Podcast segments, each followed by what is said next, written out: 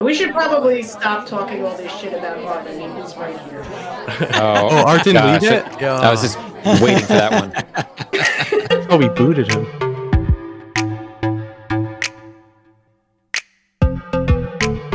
Hey, everybody, welcome to another episode. I'm your host and moderator, Anthony Rivera Strain, and today I am joined by Art Black, Hello, hello. Afra Della Riviere, Good to be here. and Mateo DeGaulle. Hey, And this is Crowdsourced Politics. On today's episode, we will be discussing politics as aestheticism or aestheticism as politics, what it means, why we're talking about it today, and if it's uh, equivalent of politics as sports. real piece of art is a window into the transcendent. That's what it is. And you need that in your life because you're finite and limited. The art history I study today is not the same I studied 10 years ago.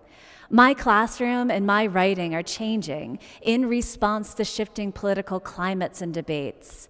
leaders and fighters for freedom and liberty and the American dream. The best is yet to come.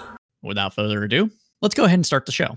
So, Afra, I know you've been doing a ton of research on this topic, like we all have, but you have been looking forward to it as well. Uh, we've had to cancel a couple of times. So, what is your take on this subject? well, I knew you just brought me on here to talk about Walter Benjamin. Is that what happened? No, I'm kidding. Found us Um, out. What? You found us out. Yeah, yeah, I know, I know. This was your master plan all along. Well, I mean, uh, politics as aesthetics or the aestheticization of politics, you know, is this sort of really old concept, you know, going back 100 years or so, where people were trying to make sense of the way fascist and communist governments kind of appropriated the aesthetic sense and also appropriated art, of course. So, you know, this is like one of those concepts that got somehow got lost in the Cold War, along with a lot of other things, uh, like the fear of domestic totalitarianism and authoritarianism. And so, what we're seeing now, I think many of you will agree, our listeners will agree, is this turn toward politics as kind of fronting, um, wearing the t shirt, wearing the MAGA hat. Um, or the you know feminist as fuck like t-shirt or something like that bumper stickers you know um that is it's a, clearly offering people something that they want that you can kind of see it as as a way of um, making identity manifest uh, through politics or through political signaling um, i think that that's really you know important but also to think about what that does to the political climate um, is what what's actually more interesting to me. So um, I'll let somebody else go. So, so would you would you say that it this kind of includes uh like you said bumper stickers, but does it include like things like the Che, Lo- Guevara shirt that you can get at like Hot Topic and you know sh- show the man who you're well, show the man what's for while you shop at Hot Topic and eat mall food, um, Mhm. but also things like I don't know music and and that sort of thing. Yeah, I mean, for sure, the Hot Topic T-shirt of Che Guevara. Um, it's, I mean, it's kind of like the Hot Topic T-shirt of the Ramones. Most of the people who are wearing it have very, very little Right. understanding of where it comes from. It just kind of looks cool, but then, you know, there is there is a reflexivity with with things like that, where you know it. it you wear something countercultural um, or that's supposed to shock the man and then there there's this sort of effect of actually making a lot of those ideas more mainstream so you know i do i do think that the more che guevara garb you, you see on the street is indicative of you know the amount of people who are going to be therefore um, amenable to things like occupy wall street or you know the bernie sanders campaign possibly Gotcha, Mateo. I know this is a topic that also interests you, but maybe from a different angle. What, what are your thoughts about it? uh, I think it's something that's always been around. It's just how people express themselves. It's not even strictly politics. Basically, I mean, religion is an easy one to grab. Uh, what people say, I forget the sociologist who came up with it, but the front stage and the backstage self. Basically, the aesthetic politics that we all put out would be the front stage self. And it's not necessarily what we believe, but it has more to do with like where we're trying to fit in, who we want to be accepted by, what our goals are, at least as far as Mm. uh, social and even even uh, vocational. So, so would you say that it it's uh, virtue signaling is definitely a part of this uh, to a degree, or is it just all it is? Well, it would be a part of it. It's not. It's not just that, but it's it's really almost everything. Like like most people when they communicate, it's just phatic communication. I think before we started recording, Art was talking about uh the way someone like responds to like a "How are you?" thing, you know, or "How's it going?" And you know, someone's like, Yeah. "It's going." The "How's it going?" thing is just more phatic. You know, no one's actually like, "Where are you going right now?" It's just you know, "Hey, what's up?" So I think a lot of that comes out in politics in its own way, and that's really just aesthetics. Okay, so what? How how would you say like something like the uh, the black and gold Fred Perry shirt of the Proud Boys fits into this? And anybody can take this question. I mean, it's a signal. It's like a name tag almost, or uh, like a Okay, jersey. name tag. I like I like that. It's a, it's a name tag. Sports jersey is also an important thing to note, Mateo. So I appreciate that.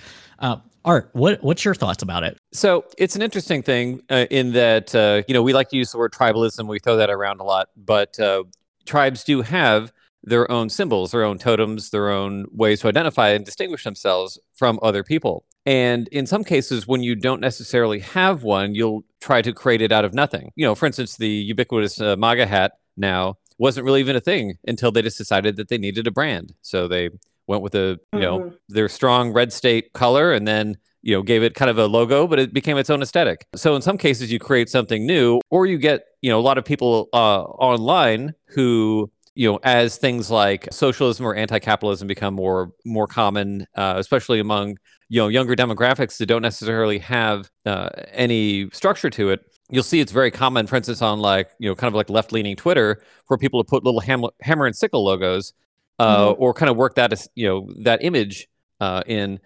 And it's funny because it doesn't have the same kind of connotation.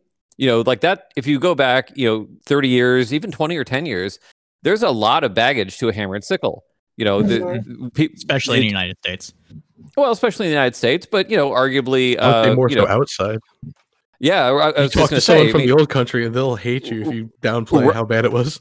Right, Perfect exactly. It's Like Eastern, you know, Eastern Europe or even Western Europe, you know, you'd probably get a lot more of an attachment or uh, you know, negative reaction or, or or what have you. But it's funny because now it's very almost it's a way to kind of virtue signal without knowing what the history of it is, and it's just it's interesting to see people kind of reuse old symbols and try and put them back into use. And you know, to a certain extent, you know, not to compare them, but you could see people on the right, you know, who are you like will throw around swastikas and Mhm. it'll be as a way to kind of invoke fear and power without necessarily knowing the full context of it but uh, it's it's interesting that people realize that even very inert things like symbols can have a lot of charge to them and you know then you can get into things like you know team colors team jerseys like you guys were talking about. But it, but it's just interesting that people will you know create it out of need and they'll either generate something new or they'll repurpose something old. I just I wanted to piggyback on that a little bit because I, I think you know what art is getting at is that uh, a lot of these symbols uh, become abstracted from their political the political goals that kind of imbued them with meaning to begin with. And so you'll have the nazi flag or the or the the hammer and sickle um, that people are going to interpret di- differently of course across across the atlantic ocean. And what i think is important about that and what this is is like sort of the effect of this the effect of this abstraction from the actual political goals um, is that is the aestheticization of politics. And and i and I, I'll, I'll note also that benjamin makes a distinction between the uh, politicization of aesthetics and the aestheticization of politics. We could get into that if you want but it's pretty um, heady and, and what happens there is that in the aestheticization of politics you the returns that you get for participating in that are not in political goals. They are they're a sort of payment in kind. What you're getting in is, is an aesthetic experience. I, I don't know if i'm explaining this correctly mm-hmm. but as far as you know participating in things that are largely aesthetic and largely abstracted from political goals the value of that is going to be aesthetic. It's not getting anything. So when you talk to like proud if you talk to i've never talked to a proud boy but you know real hardcore sort of maga supporters what are you getting from that participation in the symbolism uh, the red hats the language the the tribe what you're getting is just that tribe. You're getting the satisfaction mm. of you know you could call it virtue signaling or signaling affiliation with that tribe but you're ultimately not getting anything political from it. And it occupies people it keeps them focused um, it keeps them tribalized but it doesn't actually produce anything politically. It's it's actually kind of i would think counterproductive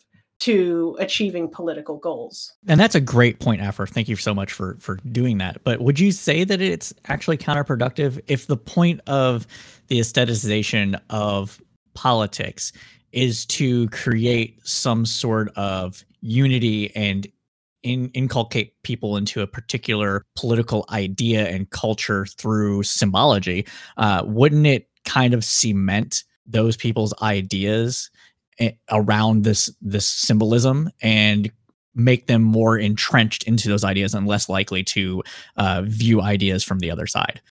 Oh, of course it would, and that's that was my point about it. It you know further tribalizing people or mm-hmm. keeping them you know within their tribe, but ultimately you know if if you're going in for aesthetics what you're going to get out of that is more aesthetics and what gotcha. you know it's not it's not a recipe for activism. Put on a che guevara shirt that's a, a signal. And yes does that mean that you're probably going to vote as left as you possibly can? Maybe right? Depends on what you see in that symbol but what you're getting but it's not the kind of it aestheticization is is actually like i would argue like neutralizes activism. It keeps you feeling satisfied by the aesthetic part of that the signaling that you're a part of it the seeing the other people who are doing it and vir- you know virtue signaling or tribal gotcha. signaling but it it's not a it's not a recipe for activism it's sort of a recipe for complacence and that's that is why i mean i i love benjamin and so you know some people disagree with him but that is why it's been used by authoritarians for such a long time because it it creates a focus on that aesthetic that is you know at the very least a distraction from mm. paying attention to what's going on and and from achieving anything and you don't really actually just as you get people to vote for you or to stay within that tribe yeah. or to vote red all the time doesn't mean that you therefore have a mandate to actually deliver anything for them because what you're right. delivering is the aesthetic experience to create a spectacle for the masses and they'll follow mm-hmm. you around if there's enough of them buying into your ideas so you don't have to do much else. Yep. That's my that's my position anyway. Okay. Uh, thank you for clarifying that. Um, Art, did you have anything you wanted to add? Not on that. I mean, I think that pretty well, you know, sums it up. I mean, if you think about, you know, how, uh, you know, quote unquote freedom focused, you know, uh, a lot of people in America are or claim to be, you still find them gravitating towards, uh, you know, these kind of heavy symbols that basically dictate what you're supposed to believe. You know, things within that box that if you're pro freedom, then you're very obedient to you know this kind of framing and the you know kind of the flag aesthetic and uh, you know this is a lot of things that it's just I always find it funny that no matter how an independent free thinker you are, you know, almost it's like the harder they beat that drum, you know, the more they're into certain aesthetics and certain uh, you know frames that other people built that they become followers for. You'd be non-conforming too if you were just like me. exactly right right and i mean and this is true of like you know any like rebel punk rocker who's like all mysteriously get the same leather jacket and haircut you know and uh yeah. you know th- even even if you look at like tattoos and things you know within certain uh subsets i'm not even talking about gang tattoos i just mean like if you're getting like some like you know rockabilly you know like the swallow tattoo you know, there's all kinds of stuff where it's just you know uh, certain themes that are recycled among the people who are like you know counterculture and rebellious. Yeah, and then you're also probably going to like motorcycles and you're also probably going to like, you know, XYZ. But, you know, what I'm wondering is that is there a difference between the the punk aesthetic and the motorcycle aesthetic and the aestheticization of politics in terms of like what the outcome is? Does it have a, a different kind of social uh, effect or effect on social cohesion or disjunction or anything like that. Because when we start to talk about sports teams and we start to talk about tattoos and rockabilly and things like that, it kind of feels like it's all blending together. But this is, you know, this is not just identity. This is like, this is politics too. This is, you mm-hmm. know, life and death for some people. So the differences are more interesting than the similarities um, with other kinds of identity signaling that you see. May the political tribe with the best propaganda win, right? Yeah.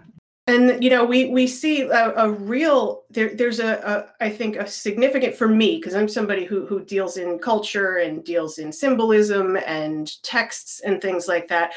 You know, we can't really have this conversation without bringing up the fact that over the last 30 or 40 years or so, uh, the right has co opted most of the traditional, if not all of the traditional symbols of America right? And they've been and in some cases they've just taken it and owned it like with the flag and in some cases eh, they've almost been handed it like with things like the um, pledge of allegiance objections to that which are completely understandable from the left objections to how we're you know how people are expected to behave when the national anthem is played. They have managed to own traditional symbols of nonpartisan patriotism and it's part of the same thing it's the politicization of uh, traditional nonpartisan aesthetic symbols that are have now become partisan. So I'm like curious what you what you I know we've talked about this a little bit on other podcasts, but I think it needs mm-hmm. to come up here too. Does anybody want to take a swing at that? Yeah, I guess so. Like um kind of like on the flip side of that, like when people say like facts have like a liberal bias, they're almost like bringing academia into it instead of like uh like I'm trying, I'm trying to think of something that's like nonpartisan, like the American flag almost. Yeah. Like they're almost like yeah. bringing that into their orbit. It's kind of like the same Academia, thing. Definitely. No, I definitely see that. I, I think the the politicization of like the American flag, we could trace it back forever, right? You know, definitely Cold War. Definitely anytime there's been a war or anything like that, you could trace it back. But as far as the modern terms, I think we have to say that that happened right after 9 11 when we started playing national anthem more at sports games, having the military roll out the flags and the jets mm-hmm. and everything else like that, where people are like, well, if you don't like America, you can get out. And, mm-hmm. you know, mm-hmm. freedom fries and all this other stuff, where we kind of saw a complete, I don't, I don't want to say co opting, but like some, some re- retreatment from that from the left because you know we just got into a war people didn't like people mm-hmm. other than other people liked it and so if you want you showed the flag and respect to america and shining on the hill city on the hill and everything like that you're like well i don't feel like it's that way anymore so yeah. am i wrong on this no people go they go to these sports because you know you don't really if you're watching on tv you don't see all of that. But you're actually at a stadium you're going to see you know people are they're drinking they're excited they're all hopped up on adrenaline, or testosterone or whatever it is they're already feeling super tribal. And then there's you know from just having the national anthem to this entire like hour long thing that goes on before a game maybe there are people getting awards for service maybe you've got the cops there standing up to get cheered you've got all of this symbol of power law and order, you know, mixed in with what the thing that people love, sports, and all of these traditional symbols that are now more and more like if you see an American flag flying off the back of a pickup truck, you can kind of figure out who that dude votes for. Like you can right. see, know,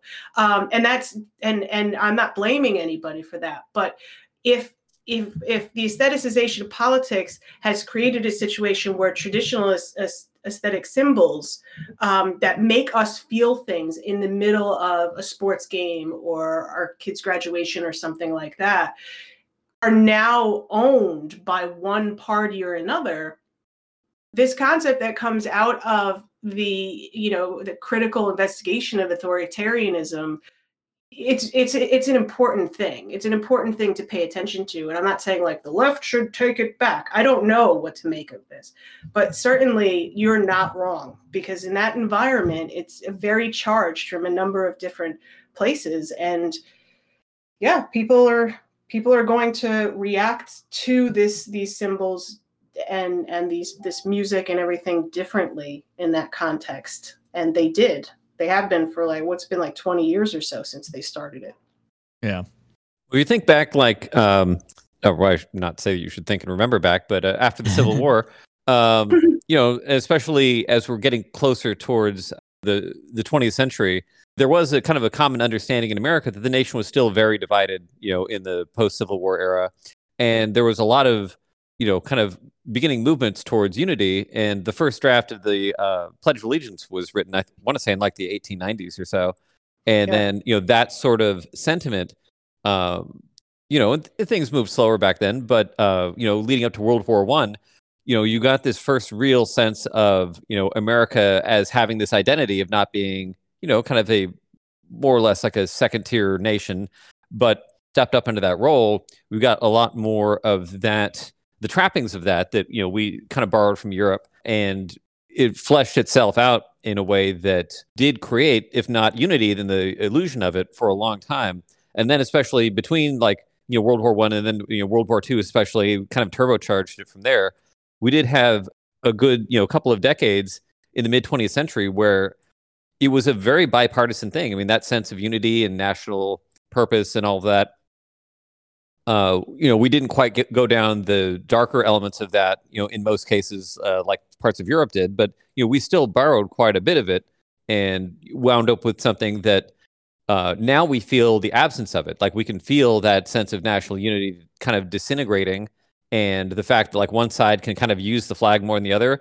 It seems odd to us, but it would have been a lot more odd, you know, 50 or 70 years ago where it was just, you know, both sides would just use the national symbols and uh, all those trappings of, of kind of power and culture bipartisanly. Like it was just, you know, it, it wouldn't have been seen as a, a wedge issue. It would have been seen as, you know, just a, just something that everyone invokes because everyone was for it. So, and like we were saying earlier, when you have a need for certain symbols, you can always either create a new one or repurpose an old one. So it, I think it speaks to the fact that it is something you can divide, that just shows that we're divided. And that's the reason why you will get these kind of tribal divisions is that you know that it ultimately will represent what is there and what people kind of gravitate towards. And if people aren't really resonating with it and it's not really you know, speaking to them then they're not going to do it. So and i think that that's kind of why you know we see that division now.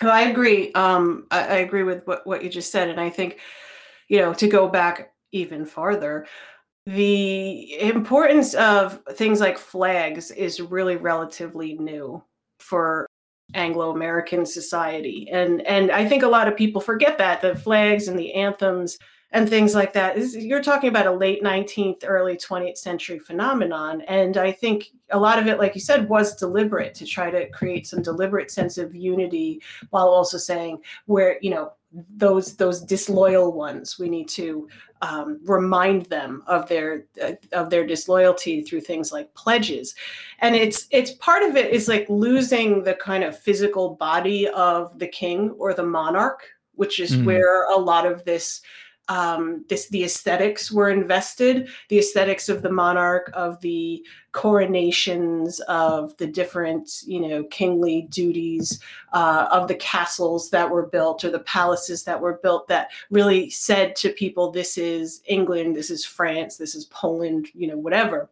or russia. And you know losing that and not having that kind of unifying personal figure uh, for the US was a problem that needed to be solved. And it was really largely solved through aesthetics, um, through the sort of, I don't want to say fetish, fetishization, but I mean, that's a word of the Constitution. um, you know, the, don't kink shame me, Afra. The, the physical document of the Constitution itself, like how many people have you know how many people in england do you think have a copy of the magna carta that like looks like somebody burnt the edges with a lighter and you know but we have that. We have that for right. the constitution. We have that for the old timey flag and for the for the new flag. So you know the us is is particularly i think vulnerable to manipulation through the aesthetics through the symbology you know of america for people to be able to you know or a party to be able to pick that up and use it because it is in in that sense sort of all that we have that functions as this unifying mechanism. Would anybody on the the cast say that the aestheticization of politics kind of serves a similar purpose to what old school rituals and courtly courtesies would would serve? Mm-hmm. I mean, the Catholic Catholic liturgy isn't is like completely uh, it, it's all aesthetics. It's it's every sense. It's a your vision, uh, sight, you know, sight, smell, um, taste. Uh, you know, the hearing. Everything is involved in that, and you know, this is something that people have since you know the protestant reformation tried to recreate in other ways or mm-hmm. kind of take it and run with it right we don't have catholicism anymore let's find something else and and if you think about like the aesthetics of a football game particularly the hour or so before they actually call or you know or a baseball game before they throw out the first pitch because i don't know fucking anything about football you know it is that ceremony it is that ceremony. It's just the smells are different and the sights are different and what people are doing around you is a little bit different. But we have to be, I think, aware of of how important that is to human experience so that we know when somebody's kind of fucking around. That is a, a, a, great point that we Afra that we need to be aware of the the importance of this to human experience because that brings up another point that might that might people might not know with things like bowling alone and and that sort of stuff where we've had a disillusion of not disillusion um what's the word i'm looking for? Dismember not dismemberment but similar I don't know, dissolving? destruction. Dissolve yeah dissolving of of civic organizations dissolving of civic organizations and and how maybe politics is replacing that and therefore the aestheticism of politics is making things worse. Well the problem That's... is with with uh, cancel culture being so prevalent you can't even really go bowling with other people you say something you get canceled. So it's just not safe. Yeah, yeah it's not safe to bowl. You have to it's all right as long as we don't get canceled we're all good. But but but no in all seriousness though like is it serving that purpose is is the virtue signaling the symbology the aestheticism serving a similar purpose to what maybe rituals served or civic organizations served to kind of like take replace that i know that mateo has said in the past people are looking for a a peg or a, a thing to fill that god-shaped hole in their in their heart mm. and they're doing it with politics I, I think all this stuff kind of like goes together here, and, and I think it's something that we should explore. Yeah, it replaces everything. It's community, it's culture. It's often a lot of the time song. Like a lot of the music people listen to correlates mm-hmm. with their politics almost. It's kind of weird. Oh, um, that's a great thing though. Like there's entire Bernie channels of like folk music dedicated on like YouTube dedicated to Bernie yeah, people Sanders get weird with thing. politics. And it becomes an aesthetic of their its own. Like they're not even really talking about policy. It's more just mm-hmm. like I really like to have Bernie's face on my shirt. It it really mm-hmm. lets the people walking past me know who I am. It's more just an outward like expression. And, and to be clear to everybody listening up to this point, we're not talking crap about anybody here. We're just talking about the phenomenon. Oh, except Bernie. we're, trying, we're, trying, to talk crap equally across the spectrum. So everybody we hate you all. everybody's going to get some crap today. Yeah. no, but to that point, you know, like you were saying, uh, there's a God-shaped vacuum at the heart of every man which cannot be filled, which is Blaise Pascal.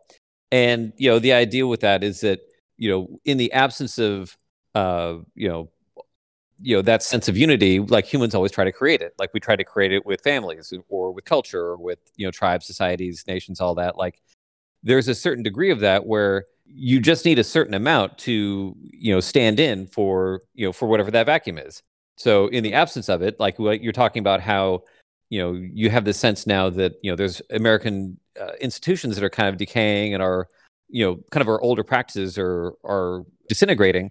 But that just means that we feel the need to create new ones, and we seek them out, and we will create them. And that's just a natural rise and fall of things, be it you know nations or cultures or or what have you. They're all just forms that serve a purpose. And if the form becomes outdated or it stops fulfilling the role that it needs to, it'll decay and it'll be replaced by something else. So mm-hmm. some of them are more durable than others, uh, and then some of them are a little more transient. They're they're just fads. Uh, but people will kind of latch onto things and try them out, and the enduring ones, you know, will endure, and the other ones won't. And this is, um, I think just based off of that that fundamental requirement that you know humans just have these needs and we either need to latch onto something that already exists or create something new and uh, kind of give it its own you know logo and team colors yeah yep That's it's something point. that people people need and and I, I, I don't want to be the person who blames the internet, but I'm going to blame the internet too. I mean, no, the internet like, can be blamed for everything. Yeah, you, you see, you know, people's connect, their the connections, their communities are kind of scattered, uh, you know, across the globe now instead of being you know the uh, the civic institution that we had before. And so how do you recognize each other in the wild right? You rec- like i can be picked out because i wear a ruth bader ginsburg mask. Like you know yeah you know what what side i'm on. You because you see you see what i what i'm wearing because i want to signal that also. And there's a desire i think to to have that come through not only online and not only in the ballot box you know but also to allow random strangers that you see in public to be able to identify you. Why do we want to be identified instead of wanting to blend in as has been kind of what humans did for a long time? And it might have something to do with the scattering of our communities and our tribes um, across time and space in a way that had did not exist 40 years ago, did not really exist 20 years ago. Yeah. And to be clear, for those who are listening at home, when she says a Ruth Bader Ginsburg mask, she means the full rubber mask that covers her entire head. Yes. So yes. It's actually course. a cosplay thing. that would send a totally different signal. it's Hollywood quality. It looks like a real thing. right. She right. persisted, guys. Right. Yes. She's back. Oh damn. I think one of the things that we should touch upon, and we kind of we kind of touched upon it a little bit though, is like how propaganda fits into this. While this was originally studied as kind of a ultra nationalistic, uh, authoritarian, fascist uh, concept, you know, because with Nazi Germany and um, fascist Italy, you had all these different symbols and aestheticism put into politics in order to create this kind of shared community brand sort of thing. Uh, but that didn't it didn't stop there, right? So we've been talking the last 20 minutes or 15 minutes or so about how we're all kind of tribal now and we're all kind of doing this now. So how does propaganda fit into that? How does like is it a top down phenomenon still or is it a bottom up phenomenon? These are things that we should talk about. I think it goes into the front stage self with propaganda because a lot of it is just there to be seen.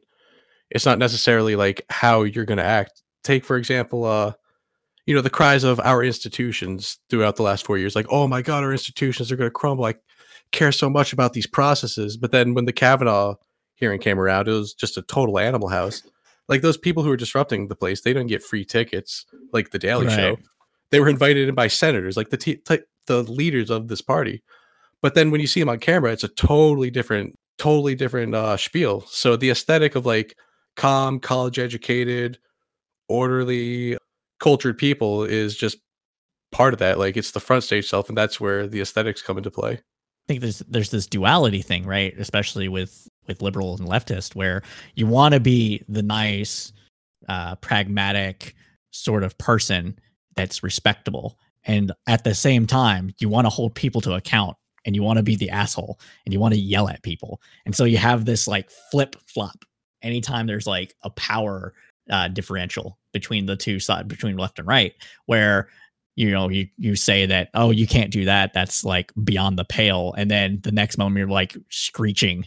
The right does it too. The right has yeah everybody own, does it. Yeah their own culture war. It's almost always like they're under attack. It, it's it like it's an what am I thinking of the word? It's uh it's like a latent mm-hmm. effect from their uh, Christian background almost because I let's face it, the right has heavier Christian yeah. Uh, members, so like they're always ha- playing like the mm-hmm. persecuted mm-hmm. card. Like like I just said, uh, Democrats will play like the you know I'm orderly, I'm so well to do and cultured, and then you got the right wingers like oh they're always trying to stop us and oppress us, and we're just like Jesus and the Christians back in the day. Yeah, it's, persecution. Moder- yeah, it's, their front stage yeah. self is always like such a drama fest. It's insane they need that they need that because it's it, you know for a lot of not all christians not all christians uh, is built into their religion right? You have to suffer for Christ. Now, there is nobody in the United States right now who's suffering for Christ. I'm sorry, there's not a single fucking person. However, they need that, so they have to find it. And that's a totally different the whole bottle wax topic. But to you know, to go to Anthony's question, like I think it, that it's really important to think about, and and from my perspective, it's also really important to think about like what does this do to art, right? It, and and I have a little bit of experience with this. Is that you know the when when politics becomes about aesthetics, art tends to fight back and a lot of art now and a lot of artists music like we said uh, they're they're infusing their art with some kind of with with politics with something that signals their politics. So it's again this sort of reflexive thing that happens. And that also kind of rubs against the grain for some people who think that art should not be political what you're seeing is like more and more at least attention on the type of art that is political. Uh, you know recently like there was a statue of mary Woll- it wasn't a statue of mary wollstonecraft but a statue in um in honor of mary wollstonecraft which was just like a naked lady like coming to say that was hot. It was pretty good. Was. um, i have all kinds of opinions about that. Most people hated it but i more complex. So you know is it art then has to become more political or that you know artists feel the need to become more political the more that it, the, the more that politics usurps art you know in in people's uh, right. in people's daily lives. And that was kind of you know how the the soviets handled that. They were like if you want to control the pop there's a quote there and i can't find it right now. You want to control the population you need to control art. You need to control the books. And in russia this was particularly important because the the, the russian literature was like world renowned and incredibly important to anyone who was literate even if you weren't literate uh, you say Dostoevsky or Gogol, and like you know, it, it, meant a whole lot, and not because it was political. So it had to be kind of made political, and then there is a reaction, right? And then there's a uh, there there are books or there there's art that react to it. So this is like a kind of reactive situation where now what is American art? If if if, if politics and aesthetics combine they fuse themselves. What what is the response of the art world and what does it actually do to art? Because are people going to look at that and say now art has become too political or do we no longer need that because we have this political version of it? It's the same situation as what we were talking about with religion. Mm. you know you have to fill that need. But if politics you know if, if politics begins to fill that need for jesus right and you're no longer paying paying attention to what you know things that Jesus actually said, like red letter Bible stuff. Uh, what you know, the same idea is is going on in in the art world or in the world of literature. That you know, people have. I have politics now. I have being a Democrat. I have being a Republican. I have being a, a socialist, and I and so art then has to react to that as well, and it's no longer fully free. It's in a it's in reactive mode and then to to piggyback off of that point, Afra, I think that you know, in, enables further tribalization because if your uh, God-shaped hole is being filled with politics, then mm-hmm. your Satan is the other side.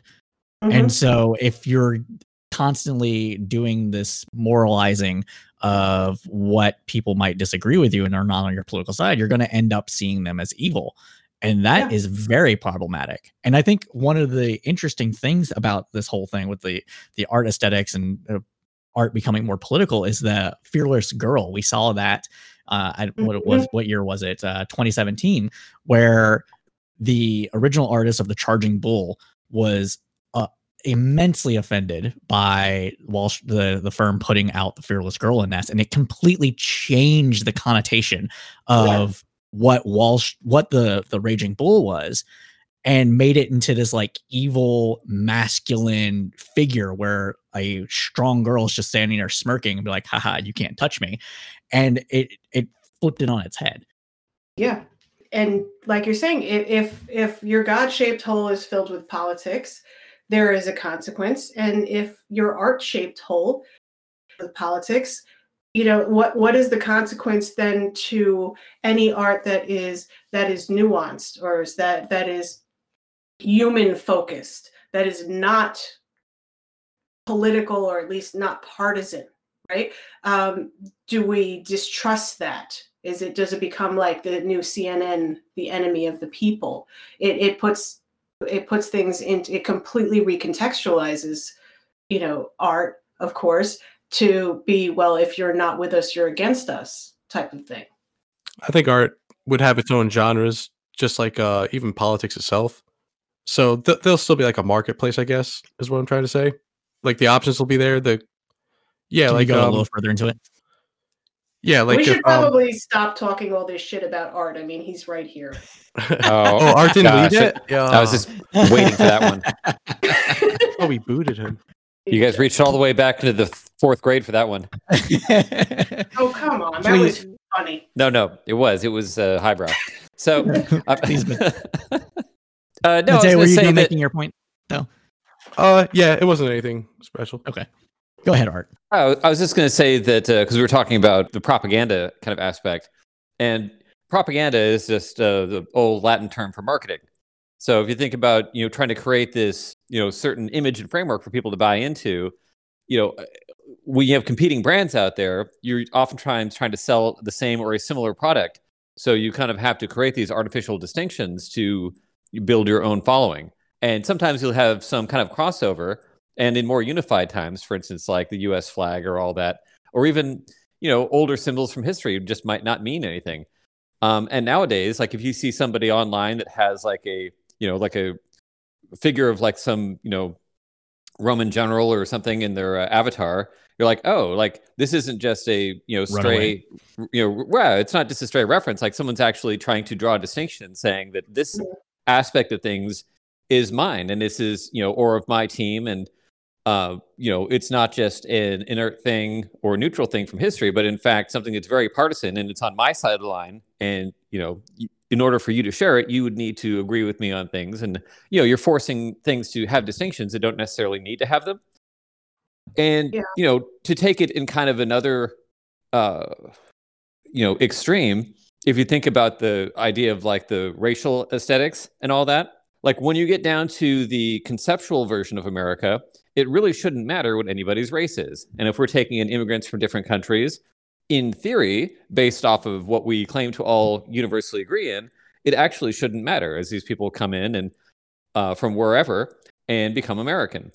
But in practice, there is actually a very deep concern that, you know, and sometimes it's stated and often it's not, that if you get too many people from the wrong place uh, or wrong places or not from the right places, then you're going to wind up with uh, something that you know on paper is the same, but uh, for reasons that you know are uh, hard or maybe undesirable for people to get into, they just decide to uh, oppose it without maybe saying why.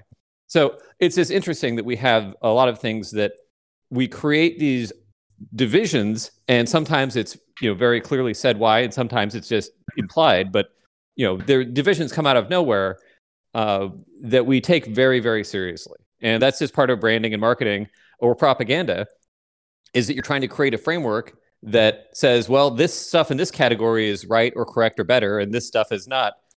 And uh, it's just for a way to kind of you know gain allegiance to those different frameworks, which people then leverage for power or profit. So what do we do about it then? We have we we all agree that we're having more aestheticization of pol- politics. We all agree that there's tribalization is is is an issue. We we all agree that there is a an issue with the fracturing of America along these lines. Is there any way that we can use the aestheticism politics to like bring things back together or is it too late because of the time period that we're in? Yeah, you get meta. Just make everything self-referential and like point out how cliche it really is. Are we way. talking about meta meta modern, modernism, post meta modernism? I don't remember what the exact mean, term of. I'm is, just but yeah. saying, like, you know, operate outside of it. Basically, uh, I wish I had a better way to explain it. Meta worked for me. meme wars. Like we just kind we, of yeah, we, actually. We, a, we a lot take of it memes. to nihilism. yeah, pretty much. Just just learn to not take certain people seriously. Like the person screaming in the street about how much they care about, you know, some issue, probably they just probably don't care about it. Make fun of them. You know, you're not making fun of the issue. Make fun of that person acting like an idiot. okay. Like just yeah, brush them off. Like uh, a, a lot of this stuff is just it's almost like a culture war in a way. Oh, for sure. But it, the reason I ask, and for those that that uh, may not know from from our listeners, we at Crowdsourced Politics podcast have a, a a political group where we're trying to uh, increase the the uh unit not unity but de- decrease you know tribalization increase politeness uh make make political discourse uh better. And we produce this podcast as, as a way to try to kind of do that. And so like if we are also doing an aestheticism with our niceness our, our respectability and, and that sort of stuff while being as entertaining as possible uh, is that the way forward or is it going to require more and and that sort of thing Well, you know, I'm just going to say this. I think when you have a situation where the a nation is so divided to the point where they think they can't even sit down at the same table together. But at the same time, when you break down certain issues, even the most divisive and like uh, violently angry issues, things like abortion or healthcare or something like that, and you see 70% of the country wants this 70% of the country supports black lives matter or support you know something like that or 70% of the country supports roe v. Wade.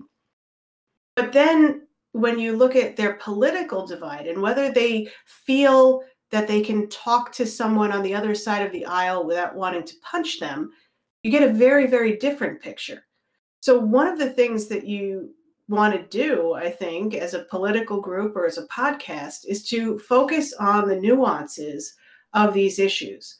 What you want to do as an artist or as a critic or an interpreter of art and, you know, a teacher mode or something like that is to focus on nuance right uh, there's there's a significant difference between propaganda and political art or politi- political speech and that difference is that propaganda shuts down discussion. It says this is that, you know, freedom is slavery or if you if you're riding alone, you're riding with Hitler. That's propaganda. But there's a lot of political speech, there's a lot of political art art activism that is a lot more nuanced than that that asks that that requires that you ask questions and that you focus on sort of discrete content areas um, in order to understand it that's where you want to go with people. And it, it's hack at this point. You know it's kind of cliche that you you talk about issues. This is something that anybody who's on the ground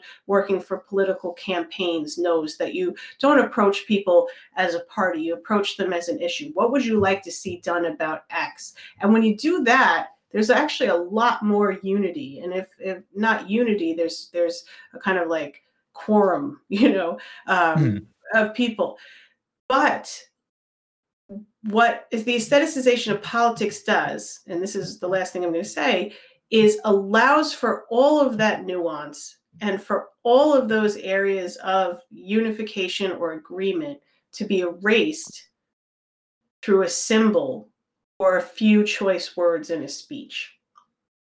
And that's, I think, why it's really dangerous. when you you know think about uh, aestheticism or a propaganda or marketing or anything, it's all prescriptive in that it frames what the right answer is before you have to think about it.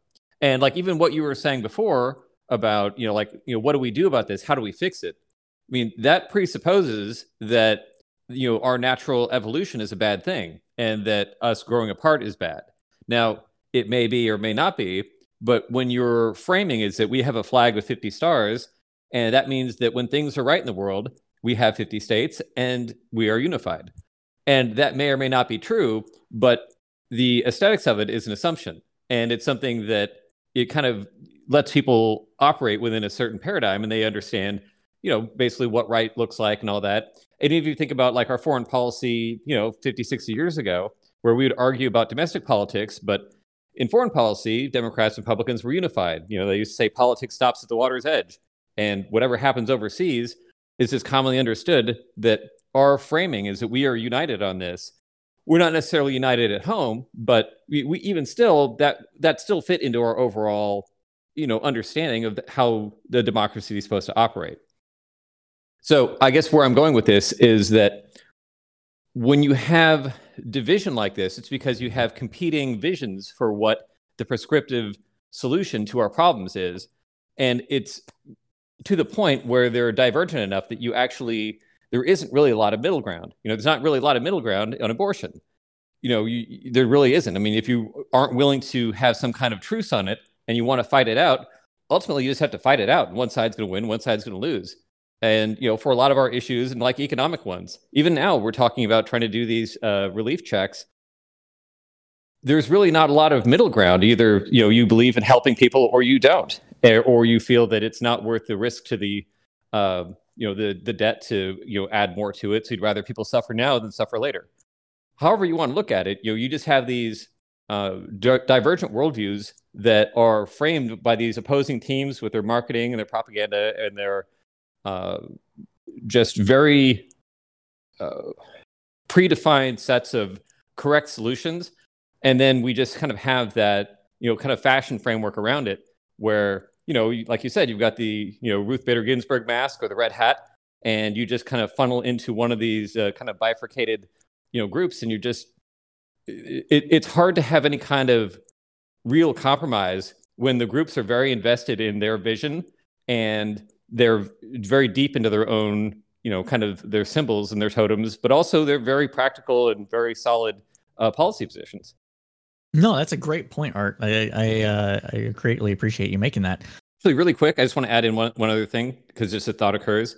So, uh, in Chinese, the term for propaganda doesn't actually carry a negative connotation, which sounds funny, but uh, the word is uh, and it basically means like dissemination or uh, circulation like almost you're just putting out what people need to know and it's funny because in english you say the word propaganda and it's assumed that it's deceitful or somehow misleading or, or whatever. Whereas the for the when the chinese use it the implication is just that you're just telling people kind of like what they need to know for their own benefit. And while obviously you know we're a little bit more wary to that sort of talk but a lot of times for them, they more or less believe it, and they think, well, you know, we need a central authority that's going to kind of, you know, steer the ship and you know do good things for the people, and they want to kind of have that framework provided. So it's just fundamentally very honest, you know, well, because people do want that. Yeah, we're a little more more sophisticated or uh, cognizant of how that can be manipulated, and you know, mm-hmm. to an extent, they are too. But I think they're a little bit more trusting in the the overall idea that you know like they see government more like weather where like sometimes it's good sometimes it's bad but overall mm-hmm. they need it and it you know it, ideally it, it should be doing this for us like that's you know they do want a government that's going to provide that level of guidance where people kind of know how to how to organize. Hmm. anyway that's a bit of a tangent. I, just, I wanted to say that before i forgot and then we went on to the next point. With with all this said with propaganda aestheticization of politics and marketing and everything can can we use these tools that we've discussed kind of roundabout ways in order to bring us back together as a country?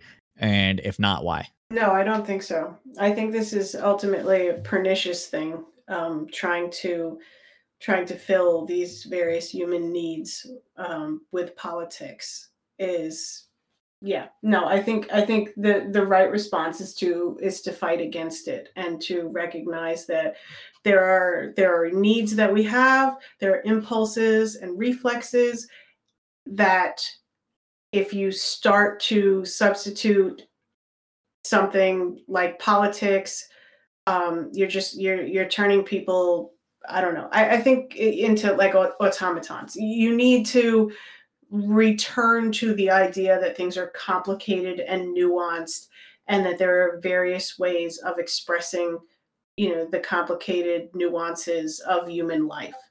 Um, if we I, I, I think that trying to use these tools is they're only really applicable to to certain things and if you just like you know scientism or or anything like that. You you're mm. going to try to substitute um, one one way of thinking to I don't know. I can't I can't explain it, but ultimately I think it's pernicious. If you give me a couple of days, I might be able to make a Facebook post about it. Mateo, what about you? Um, yeah, basically like what I was getting back to before, like I mean you're I, am basically agreeing with Afra right now. Like you're not going to be able to do it, but the only way to really deal with it is I guess eh, you could look at it as fighting back, like what I said earlier, yeah. getting meta about it. Basically, like what meta humor is to like the old sitcom, you know, just treat it as a trope and eventually hope people will see it for the cliche it is. If not, then you know that's just the like what Art was saying before, the way society's going to evolve. It's not much you could do. Gotcha. And it's like a, it's a sort. I think the word I was thinking about is like it's it's a, an epistemological problem. You know that there there are many ways of knowing, and that there are many ways of of of being and and existing. And if you're going to reduce everything to a political identity and a political aesthetic and a political worldview, you're going to end up with situations where we can't actually solve any problems because it's too or at least not by way of broader consensus. No. I mean, there'll be much narrow there'll be much narrower victories where we just grapple with each other until somebody gets enough of an op- upper hand to force some kind of progress or solution through and and that's it. And that's just how we do business to the extent that that system you know lasts or works for us. I mean at some point if we lack enough consensus to do anything you know systems like that do break down. But our system is uh, kind of interesting in that it does allow a lot of pressure to build up and in most cases you know even though our wheels turn kind of slowly we do have the benefit of uh, you know an engineering structure that seems to have uh, you know dealt us uh, you know pretty good results over the last couple of centuries. So it's obviously not ideal, but it does seem to be pretty durable. So when you you know like we were talking earlier about how some aesthetics are kind of fads, is kind of come and go. You know some things uh, you know actually uh, are are built to last and and you know last quite a long time.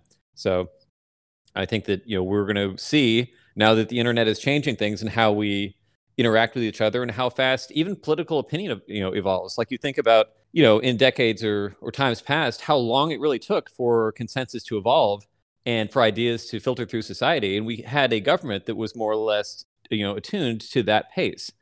And nowadays it's hard to know if our government will wind up being flexible enough you know even though it is engineered to kind of contain a lot of unhappiness and and you know raw emotion and discontent, but also eventually have release valves for it, where we do eventually arrive at the right conclusion and we come to some change and kind of keep moving. But gosh, you look at public opinion and how fast things change these days and how deep the divisions can run, and it does put to question if the just the base structure that we're operating under uh, can keep up with the accelerated way that we live now. Yeah, it's a very important point to make, like you said, Art, that we have consensus building is is not instantaneous, but the amount of information out in the uh, in the Zeitgeist, there's way more velocity to it now than there's ever been at any point in human history. And our systems, as you said, are were designed for a slower time. And maybe some of these systems need to be remade. Well, with that, everybody, I am sad to say that we are out of time. We know that you liked what you heard because you stayed at it was the end. So go ahead and hit that like button for the algorithms share us with your friends, and as always, keep your head up through the political storm.